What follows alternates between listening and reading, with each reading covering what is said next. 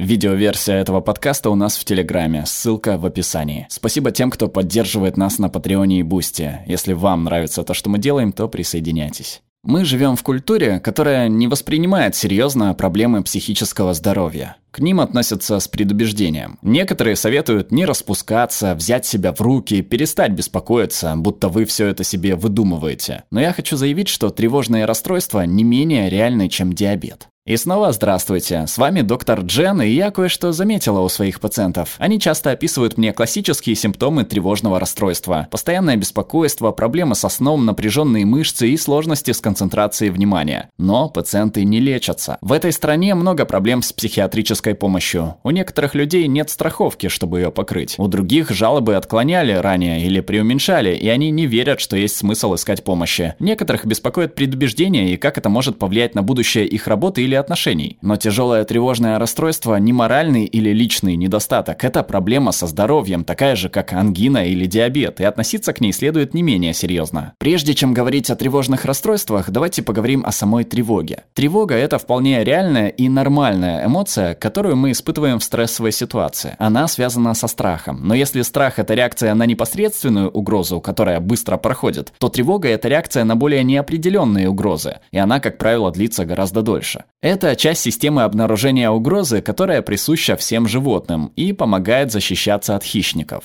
Тревога зарождается в миндалевидном теле мозга паре нервных пучков размером с миндальный орех, которые предупреждают другие области мозга быть готовыми к защите. Затем гипоталамус передает сигнал, вызывая то, что мы называем стрессовой реакцией организма. Мышцы напрягаются, дыхание и пульс учащаются, а кровяное давление повышается. Участки в стволе мозга реагируют, и вы приходите в состояние повышенной настороженности. Это реакция «бей или беги». Реакцию «бей или беги» можно сдерживать с помощью области мышления более высокого уровня вентромедиальной префронтальной коры. Работает это так. Если человек видит что-то, что считает опасным, например, тигра, в миндалевидное тело посылается сигнал «пора бежать». Вентромедиальная префронтальная кора говорит миндалевидному телу «Эй, посмотри, тигр в клетке. Ты знаешь, что такое клетка? Тигру не сбежать из клетки, все в порядке, можно успокоиться». Этот цикл обратной связи может помочь контролировать реакцию. Гиппокамп также подключается. Он обеспечивает подтекст, говоря примерно так. «Эй, мы уже видели тигров в клетках, мы в зоопарке, ты в безопасности».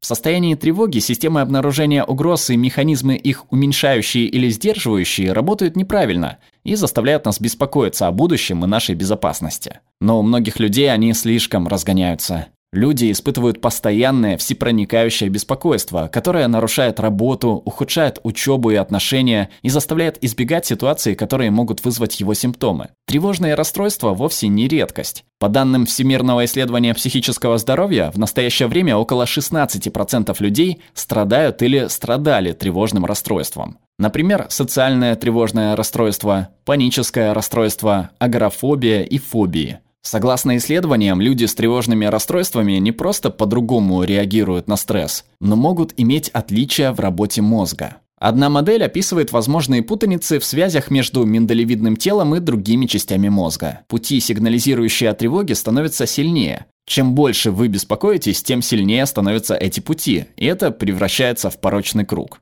Хорошая новость в том, что есть средства от беспокойства, и вам не нужно страдать. Помните, дело не в слабости. Речь идет об изменении мозговых структур. И исследования показывают, что мозг обладает способностью к реорганизации связей на протяжении всей жизни. Хорошим началом является выполнение базовых действий. Сбалансированно питайтесь, занимайтесь спортом и высыпайтесь, ведь разум является частью тела. Медитация также может помочь. Вместо повышения частоты сердцебиения и напряжения тела при помощи внимательности и дыхательных упражнений можно замедлить реакцию «бей или беги» и улучшить свое самочувствие на данный момент. Когнитивно-поведенческая терапия, форма разговорной терапии, также волшебно работает. С ней вы научитесь распознавать неприятные мысли и определять, насколько они реалистичны. В будущем когнитивно-поведенческая терапия может восстановить нервные пути, которые снижают реакцию тревоги.